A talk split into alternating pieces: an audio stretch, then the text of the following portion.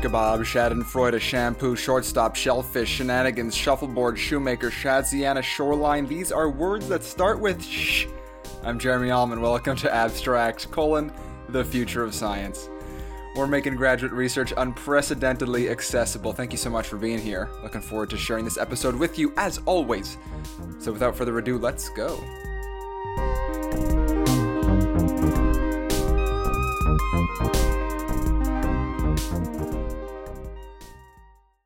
Before we hop into things, here's a quick list of the kind of questions you can expect to be answered on today's episode. So, what's an aerospace engineer thinking about first thing in the morning? And what do we mean by dynamics, specifically aerospace dynamics? What's going on up there in orbit around our lovely little planet? Should we be worried about the exponential increase in orbital objects and debris in freefall around Earth? What's the future of aerospace engineering going to look like? How do we dispose of dead or defunct spacecraft? And what's their end of life going to look like? Answers to questions like these and many, many, many, many, many more on today's episode of Abstract. So, let's get this show on the road. Shaziana Kaderali is an engineering master's candidate at McGill University in space situational awareness and spaceflight dynamics. Her research is focused on the detection and characterization of unknown spacecraft maneuvers to help satellite operators avoid collisions. Shaziana completed her aerospace engineering degree, specializing in space systems design at Carleton University. She was a senior lead in recovery and avionics for her rocket team, the telescope optics designer for her wildfire detection capstone satellite team, and the frame designer for the planetary rover team. She's a team player. She's an undergraduate astrophysical researcher at the University of Toronto, studying stellar and galactic dynamics, resulting in a lead author publication, and she worked in the aerospace industry in aerodynamics and acoustics. Shaziana grew up in Saint John's, Newfoundland, competed in synchronized swimming and rock climbing, which she still enjoys. She plays four musical instruments, enjoys traveling, most notably to the Antarctic, social dancing, and astrophotography, having captured comet Neowise. She plans to obtain her private pilot's license and involve herself in analog space missions. Shaziana continues to mentor her past teams and is also engaged in space outreach, and she aspires to one day become an astronaut. It is my absolute pleasure to welcome her onto the show today. Shaziana, how are you? Good. Thank you so much for having me here today. It's an absolute pleasure.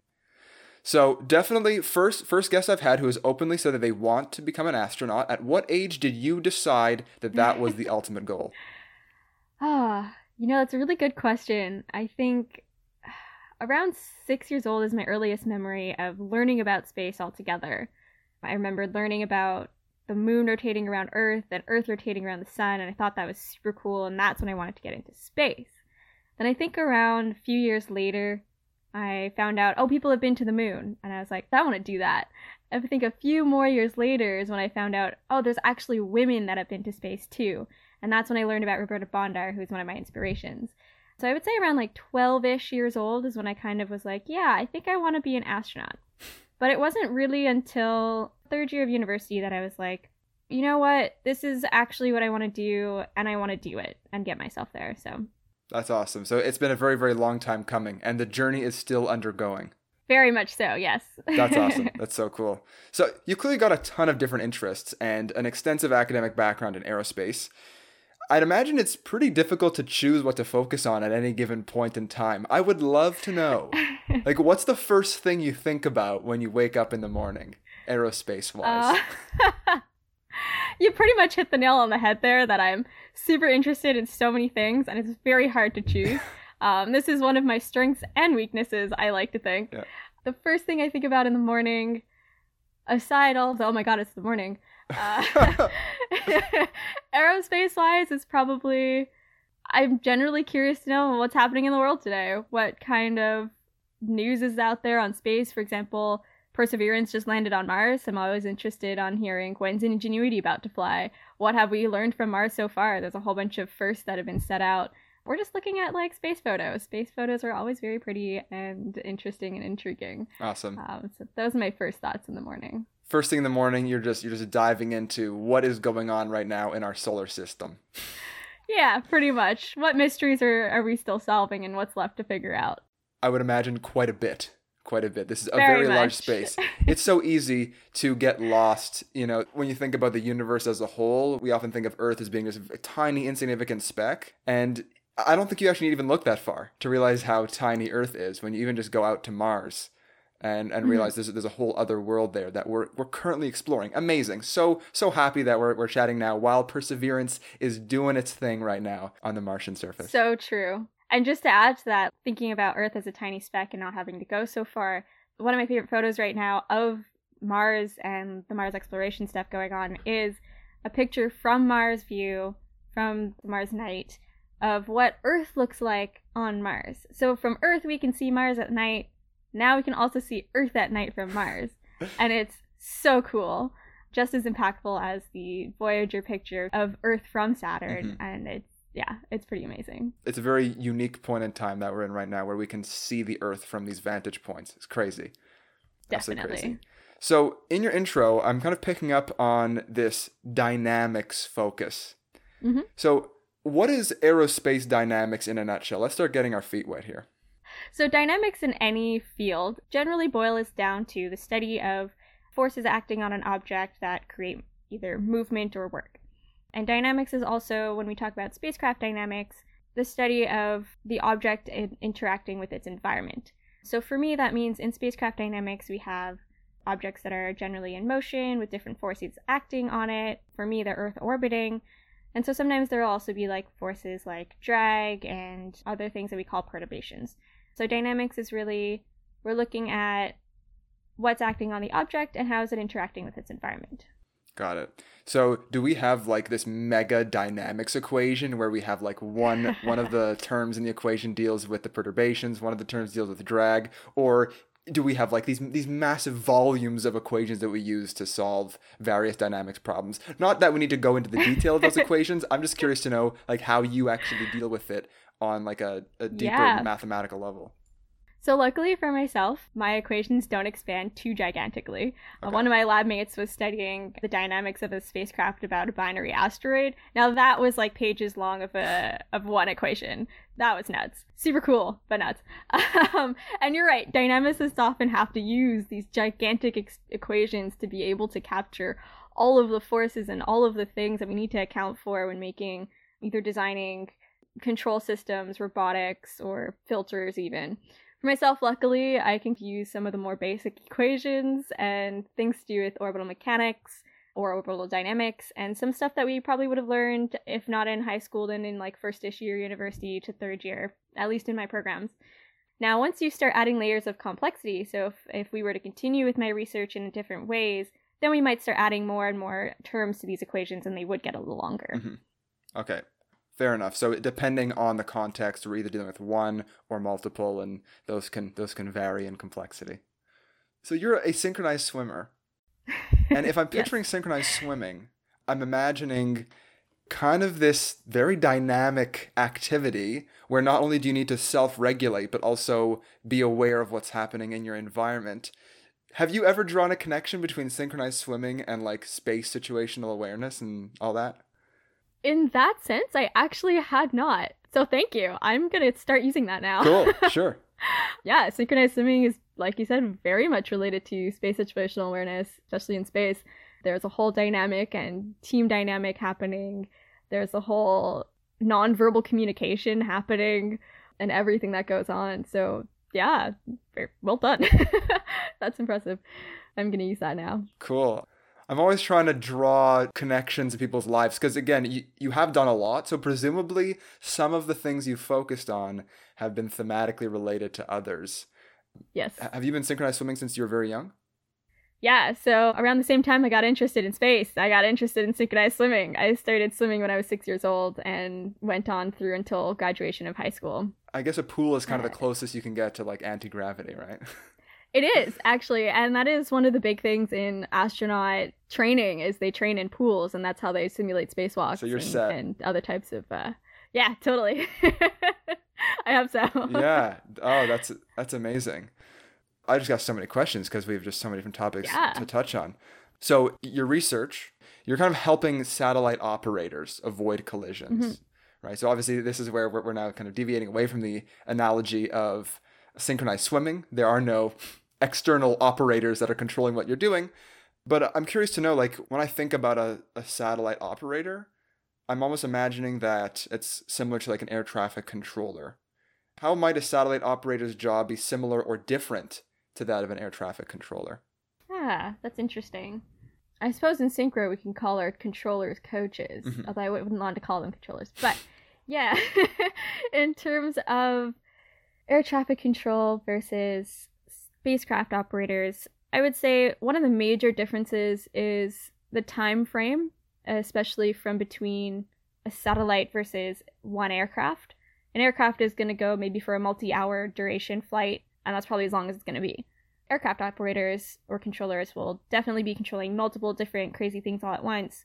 But satellite operators, they'll also be controlling multiple different crazy things at once, but also over the period of time of, of the orbit and lifetime of spacecraft. And often spacecraft can be in orbit for decades. Okay. So I'd say that would be one big difference. A similarity would be both controllers and operators would probably be working almost all hours. So in space, you know, nothing really stops. Once everything's in motion, it's going to keep going, right? right? And crises will happen whenever they decide to happen. So there's a similarity. Other differences, the environment itself is quite different, going from something that's in the atmosphere, which means the aircraft itself, the body that's being used to travel, is quite different than a spacecraft. Spacecraft propulsion is different. So that the type of control that's happening will be slightly different as well. And again, it'll be similar, you know, aircraft came first. So we built a lot of things based on what we knew about aircraft for building spacecraft. Interesting. So so I'm curious, could we discuss a bit more about the distinction between how it is that like a commercial airliner propels itself through the air versus how a spacecraft propels itself through the air? Yeah. So for aircraft, generally, at least with, a, say, a jet engine, there's a like a motor and a fan and a compressor. The air gets compressed, it combusts, and it ejects stuff. And it uses the air coming in through the jet engine and converts it into energy and allows the aircraft to propel forward. And you can also have aircraft with propellers, and that does a slightly different thing. As you can tell, this is not my strong area, so I'll move into spacecraft. Yeah, let's go. Spacecraft, especially like if you think about rockets and then otherwise spacecraft propulsion, they're very similar and they build on Newton's laws, where for every action there's an opposite and equal reaction. So what's really happening for rockets and spacecraft propulsion is there's a bunch of this stuff that's burning and, and still combusting but getting ejected, and all that stuff is getting ejected and pushing the other thing forward. So it's it really like boils down to we eject mass and move mass forward. And that's pretty much what happens. There are newer propulsion systems coming in that I won't talk about as much. For example, like more green energy type things, electrical propulsion, ion propulsion, stuff like that. I don't know as much of that field, so I won't touch on it too much. Mm-hmm. But there are other things at play here that could happen too. Okay. Do you currently have a title for your thesis? Yes. So Let's it's actually it. what you read in my bio. It's the detection and characterization of unknown maneuvers in spacecraft. Okay. So that's kind of scary that we have maneuvers that are unknown. I mean, can you maybe mm-hmm. shed a little more light on what we don't know about the spacecraft hurtling around our planet right now? So one of the main goals is to understand the intent of why a spacecraft has changed, which is why we talk about characterization. Now, with spacecraft, the reason why we might not know what's happening are twofold. One is you can have active spacecraft, which is something that's controlled by an operator, and they may decide to change their orbit and their trajectory without telling the other operators what's happening. And of course, as you can imagine, that can pose some big collision risks. And as I'm sure you can also imagine, collisions in space are pretty catastrophic. So, yeah. With big consequences. And then the second reason that these can happen are because of defunct satellites, which are satellites that are no longer active, no longer in control or controlled, and are still orbiting the Earth. They haven't had a chance to either go into a graveyard orbit or de-escalate and come back to Earth. And this is the end-of-life portion of orbital debris. Did you just say graveyard orbit? Yeah. That's a great band name.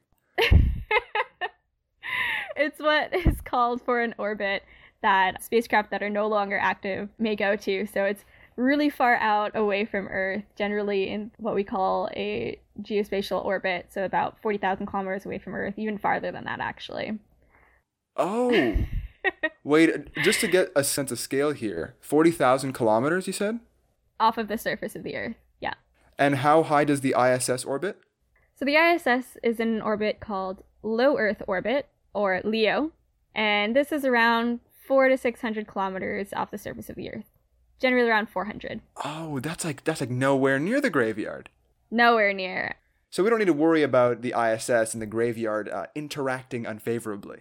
Exactly. But we do need to worry about the other spacecraft in that region. So low Earth orbit is a really, really popular orbit because it's closer to Earth. So the communications are better generally. There's less delay, less interference potentially. It's it's closer to the Earth, so it's a little bit easier to like deorbit something. So that's another end of life cycle where something after a certain amount of time, uh, aerodynamic drag will be able to, from Earth's atmosphere, pull the spacecraft down, slow it down, and eventually spiral it back into the atmosphere of the Earth, maybe burn it up or deposit it somewhere in a graveyard of different sorts.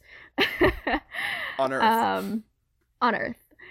So low Earth orbit is actually riddled with orbital debris in some ways, because it's been such a popular orbit. And things like SpaceX's um, Starlink satellites and other global network satellites want to use this orbit as well, putting about like ten thousand satellites in there. So this becomes a big problem.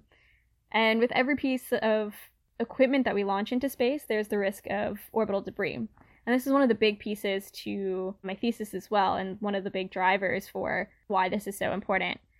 Because space debris can range from anything as small as a paint chip to a bolts to rocket boosters to rocket bodies to full-on spacecraft, and sometimes if they're a little too high they won't even come back to Earth either, and if we don't have any residual fuel we can't put them in a, in a graveyard orbit, so they just stay there.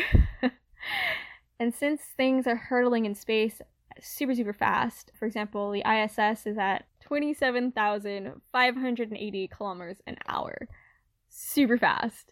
Okay, so so that means that it's orbiting the Earth like every hour and a half or something like that. That's exactly right, yeah.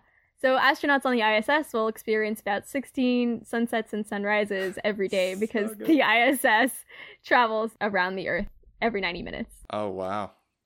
That's, yeah. That's, that's amazing. Any fun facts about low Earth orbit that you want to share with us right now? Other than that, it's where the I S S is. Well, that's where the I S S is. It's a big orbit of interest because it's closer to Earth, for either communications, for sending astronauts, et cetera. But it is filling up with debris. So are there other orbits that we're not currently occupying that we'd like to occupy? Something that might have other benefits? So LEO, like I said, is where the I S S is. It's good for the quick coming and back from Earth. There's medium Earth orbit, which is between low Earth orbit and geospatial orbit, or also high Earth orbit, where the graveyard and telecom orbits are. There's what are called Molniya orbits or polar orbits. They um, have this high, what's called an eccentricity. So it's super elongated. It's this huge, long oval orbit, and it'll pass over certain areas. For example, the poles, if it's a polar orbit, and it'll pass over an area quickly and then an opposite area slowly so that it can get even more data and information from it. Mm-hmm. Oh, the other thing about low Earth orbits is it's for Earth observation. That's one key thing. MEO, medium Earth orbits, probably do that a little bit as well, but low Earth orbit's a little bit better for that. Got it. Okay, cool. Just want to get a bit of a sense of uh, what our local orbiting space is like. Yeah. You're kind of coloring it as being this very busy space, a lot of debris, but there's so much space. Like, is it cluttered compared to what it was one hundred years ago? Or is it cluttered the way that, like, your room looks when you haven't folded your laundry in three weeks? So you've hit on a good bunch of points there. A little bit of both. Yes, space is big. Why aren't there more collisions in space? And how do we actually make it to Pluto? Because space is big. Um, mm-hmm. But at the same time, yeah, it is definitely busier than it was when we first started launching things into orbit, which is around the nineteen sixties. And it's just exponentially increasing. So that means that the risks are getting higher. Yeah. So in some ways, yeah, it kind of does look like when your room is cluttered, you haven't folded your laundry, and it's it's been a little while. Hey, so I just finished my first audio course. It's called The Secret Life of Words, and I cover everything from the mental representation of language to how to resolve ambiguities and become a better communicator. It's jam-packed. I can guarantee you're going to enjoy some part of the course. You can access it via the link that I'm going to put in the description. The course is available on Listenable, and you can access the whole thing with a seven-day free account. I'm also going to put a link to a thirty percent off discount for a one-year membership. I'd love to know what you think about it. Honestly, it's been a really fun couple of months working on it, putting it together, and I'm just excited to have it out there for you to listen to. So have fun, enjoy, and thanks for the support. So with the increasing risks and increasing interests in space and space uses and space assets, there's also this known theory called Kessler syndrome, which is this proposed dilemma that there's only a usable amount of time left before we fill up the space around Earth and render space travel far too hazardous and impossible to use. So this limitation is kind of like the doomsday of, oh no, we're going to become mm-hmm. Earth-locked and we won't be able to do any more space research or space travel and that kind of thing. And that is something that dynamicists and people in space debris areas and that kind of thing are very aware of. So is this just one of those like doomsday theories where it's like, this might happen, but it's in like four hundred million years. So we'll be like, we'll have other other problems to face before then, like getting wiped out by an asteroid? Or is this imminent? A little bit of all of the above. Okay, fair enough. So in some ways, like because everything's increasing and all of the interests and all of the risks are increasing exponentially, so it started out with only like, I don't know, five or six launches in a year in the nineteen sixties, if that, to now we have like a hundred, like, and private companies and other companies are hoping to do like launches every day, if not like ten launches a day in years' times. For example, like with the global network type satellites for getting global Wi-Fi, those take about twenty to sixty thousand satellites in one orbit. Wow. So if you're going to launch that many at a time, then that doomsday gets a little closer. It's similar to how years ago with the environment and with climate change that we see people just putting it off and putting it off and putting it off, but the problem is now and we're seeing the impacts now. And for example, to bring it back to space, the I S S actually does have to use maneuvering and propulsion burns in order to avoid objects in space. And the solar panels on the I S S are always hit by little micrometeorites and little pieces of rock and dust in space. Mm-hmm. So that poses risks to the astronauts too, and to other spacecraft as well. As soon as something collides, it's going to become multiple pieces. That's going to create more debris, and that's going to propagate the problem even further. And this has already happened in past before. There's a common example that's used is the Cosmos-Iridium collision that happened, I think, in about two thousand nine. And these were two spacecraft. The operators didn't want to move their spacecraft for the other operator or the other spacecraft. So they didn't. And they collided. Oh, and goodness. That was over ten years ago, and there's still debris objects in space due to that collision. Right. Yeah. Two objects became many. Became thousands. And there's some interesting simulations online on YouTube that show this type of thing happening. When I do presentations, this often one of the videos and examples I like to show, because it really drives in that, that picture of, you know, this can be catastrophic, and not only in the moment, but for the future as well. I have a question for you. Yes. Do you think humans are better at solving problems or creating them? Oh, that's a good question. You know, we're good at both. I think we like to solve problems, and I think to solve a problem, we create them too. But I think um, we do create a lot of problems anyways. I don't often solve them. It almost, at least from what we've spoken about in the last few minutes, it sounds like in an attempt to solve a problem, we either create two or more, or the potential for like way more problems. Like just by putting two satellite operators in charge of controlling two satellites, at any moment in time, if emotions get elevated or people are stubborn, we can just turn two orbiting objects into thousands of orbiting objects. Yeah. And this this just feeds into this whole exponential increase of debris. It's not only are we putting things into space faster, but the more things are in there, the more collisions will happen, and the more collisions, the more debris, and it's just going to be a runaway effect. Exactly. Now it's actually starting to really sink in. Uh-oh. Yeah. And then Kessler syndrome. That's brutal.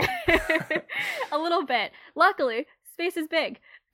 Right. Yes. Thank you for, for grounding us in that fact. I was I almost just shed a tear for the future of spaceflight or lack thereof. I could see it coming into your your picture there that, oh no, this is going a little nuts. So what what's going to happen? So yeah, just just to remind everybody, it, it's okay. Space is big.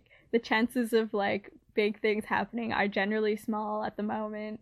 We just don't want them to become bigger. So the big thing is mitigation for these risks.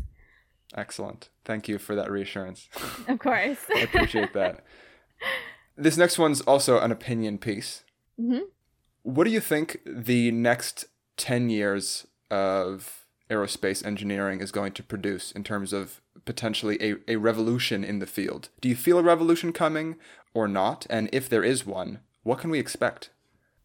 Ooh, that's a really good question. So I'm going to break it down in some way. So in the next ten years of space, a lot is going to happen. This is extremely exciting times, and I'm sure we've heard this over the years anyways, but that's because space is always an exciting time. Yeah. So right now we have a helicopter on Mars. This is the first helicopter on a planet outside of the Earth. So that's already one big thing happening now. Imagine what we can have in ten years' time. And I think whatever we have in ten years' time will be something that was unfathomable to me now. So I don't think I can really predict what we're going to have technology-wise. There are so many things happening, for example, from different types of battery power to different types of just power to different types of how do we minimize our electronics past the limitations we currently have. Quantum is becoming a big thing, which I don't know anything about. Um, but We'll get you know. somebody else on the show to talk quantum. Good. Great. Do you have so, a question for them, by the way, just so I can kind of tuck that in my back ooh. pocket? If you had one question for someone applying quantum in the area of uh, spaceflight dynamics or or the like, what would you want to ask them? I mean, I know that there's the satellite, like uh, I think KeySat is what it's called, and it uses quantum technology for security. So I'd be interested to know more about quantum and security. And then I, this kind of makes me think about like blockchain. Mm-hmm. I think I need to do some learning and listening to your next interviewer to figure out what can I actually uh, ask about in quantum-related fields. Sure. Okay, so we'll, we'll we'll keep in touch. I'll check in with you on that one. Let's do that, yeah. Excellent. But yeah, to get back to your question, so in ten years' time, it's going to be interesting because there's always this bit of a time delay and a lag, too. If you think about the New Horizons spacecraft, it took nearly twenty years for that to go from conception to making it to Pluto. Mm-hmm. So because there's such vast distances, there's a lot of planning. So maybe even ten years' time, the things that we'll be seeing will be things that are starting out that we would think that, oh, that's not going to be possible like we have right now. And the other types of things will be things that have already started maybe ten or fifteen years prior. So starting now, starting five years ago, that are just coming to fruition, that are just succeeding at that point in time. So I think that's what ten years from now might look like. In terms of a revolution, I guess that is one way to put it. We could say there's a revolution happening in some ways, but there's definitely big changes that are happening. So space and past, and which is why space debris is pretty important, is because just similarly with climate change, it wasn't as thought about at the time. When we first started launching and we first had human spaceflight and human artificial spacecraft in orbit around Earth and going to other planets, we weren't really thinking quite as much about space. You know, space is big, so it's endless, it's infinite, so we don't have to worry about it. And that's how we ended up with things like paint chips, rocket bodies, and bolts in space. Now, of course, sometimes this has to happen. There are some unavoidable bits to it.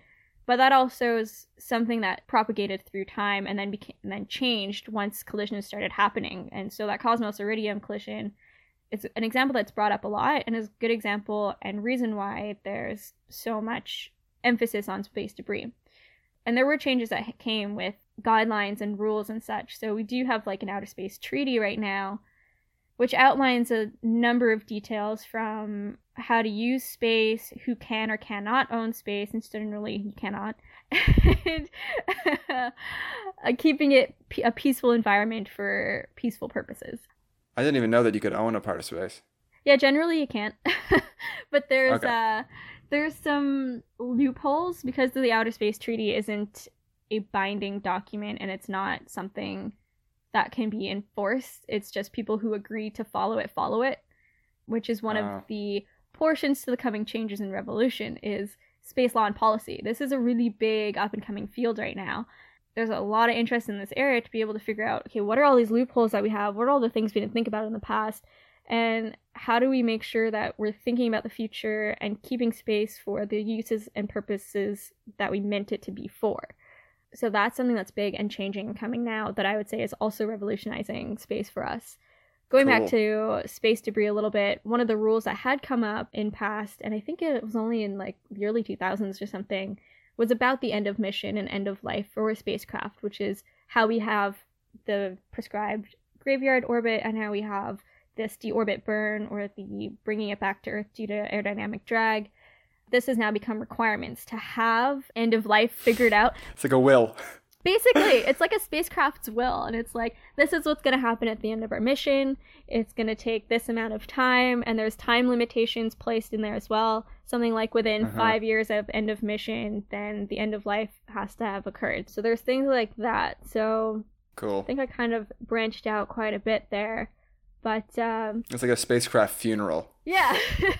Got to plan it all out, you know, like you don't want to wait till yeah. last minute. Yeah, that sometimes does happen, though. The unplanned funeral, in a sense, for a spacecraft, where sometimes missions will actually get extended. We'll find out, oh, we've had enough contingency and margins that pl- were planned for that we can extend this mission.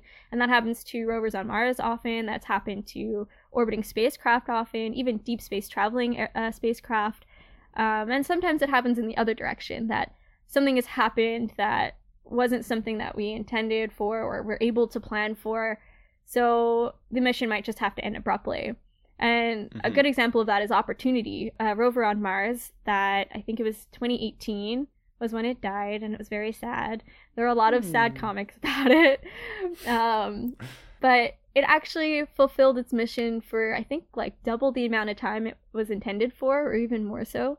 And what mm-hmm. essentially killed it was uh, a very strong dust storm on Mars. Even Curiosity had troubles with it. So um, it's crazy. Yeah, it's pretty nuts. And then another example is the Cassini spacecraft that was orbiting Saturn. I think it was, either, I think it was around twenty eighteen, twenty nineteen, maybe.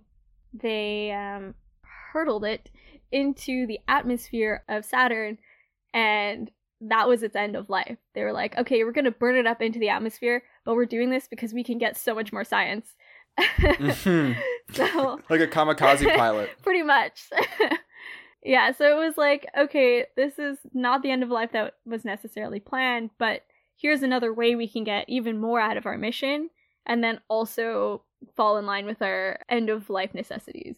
So there there is sometimes this kind of like change, ebb and flow of, of plans that do happen. Yeah. Wow. So sad. Bye-bye rovers, but thank you for your service. Exactly, exactly, yeah. Cool. All right, well, believe it or not, our time is uh, is is running down very quickly, wow. which brings me to my final question. Oh no, so soon. Crazy, this is so much eh? fun. Insane. So the final question is kind of like a thought experiment, I guess. I want you to picture yourself standing at the foot of an auditorium, thousand-seater, packed to the brim, all eyes on you. What do you tell the audience? Pause for some silence to begin with. And it's important to follow your dreams, but mainly to find something that you're passionate about. And at the same time, realize that everything you do is connected to something else in some way, even if you don't think it is. One of my big missions is to show the interconnectivity of the world in an impactful way. So that's what I would want to say. Awesome. And then I'd give them some time to think about it further and just stare. Excellent. We've got all the time in the world we need now. Exactly. In a few years' time, we won't be able to even orbit anything anymore. So we'll be glued to this Earth just thinking about that very statement. Or we'll be spread out into different star systems and remember that statement because we mitigated it and got ourselves there. It's true, yeah. Mm-hmm. We gotta gotta take take control of that Kessler syndrome before it takes care of us. Precisely. Shaziana, this has been awesome. Thank you so much for coming on the show. Absolute blast picking your brain today. Thank you. So have an awesome rest of your day, and I hope to stay in touch. Thank you so much. Me too. This was incredibly fun. Thank you for having me. You're very, very welcome. Thanks so much, Shaziana. Take Thanks, care. Thank you. Bye-bye. Thanks for listening. If you liked what you heard, you can check us out at AbstractCast on Instagram. If you have any feedback, please feel free to leave a comment on the post for the current or any previous episode that you might have listened to. Or if you're a graduate student and you would like to be on the podcast yourself, you can drop us a line at abstractcast at gmail dot com. This podcast will be released weekly on Sundays and is also available on Spotify, Apple Podcasts, and pretty much everywhere else you're going to find podcasts. So feel free to check us out around the internet. Until then, take it easy.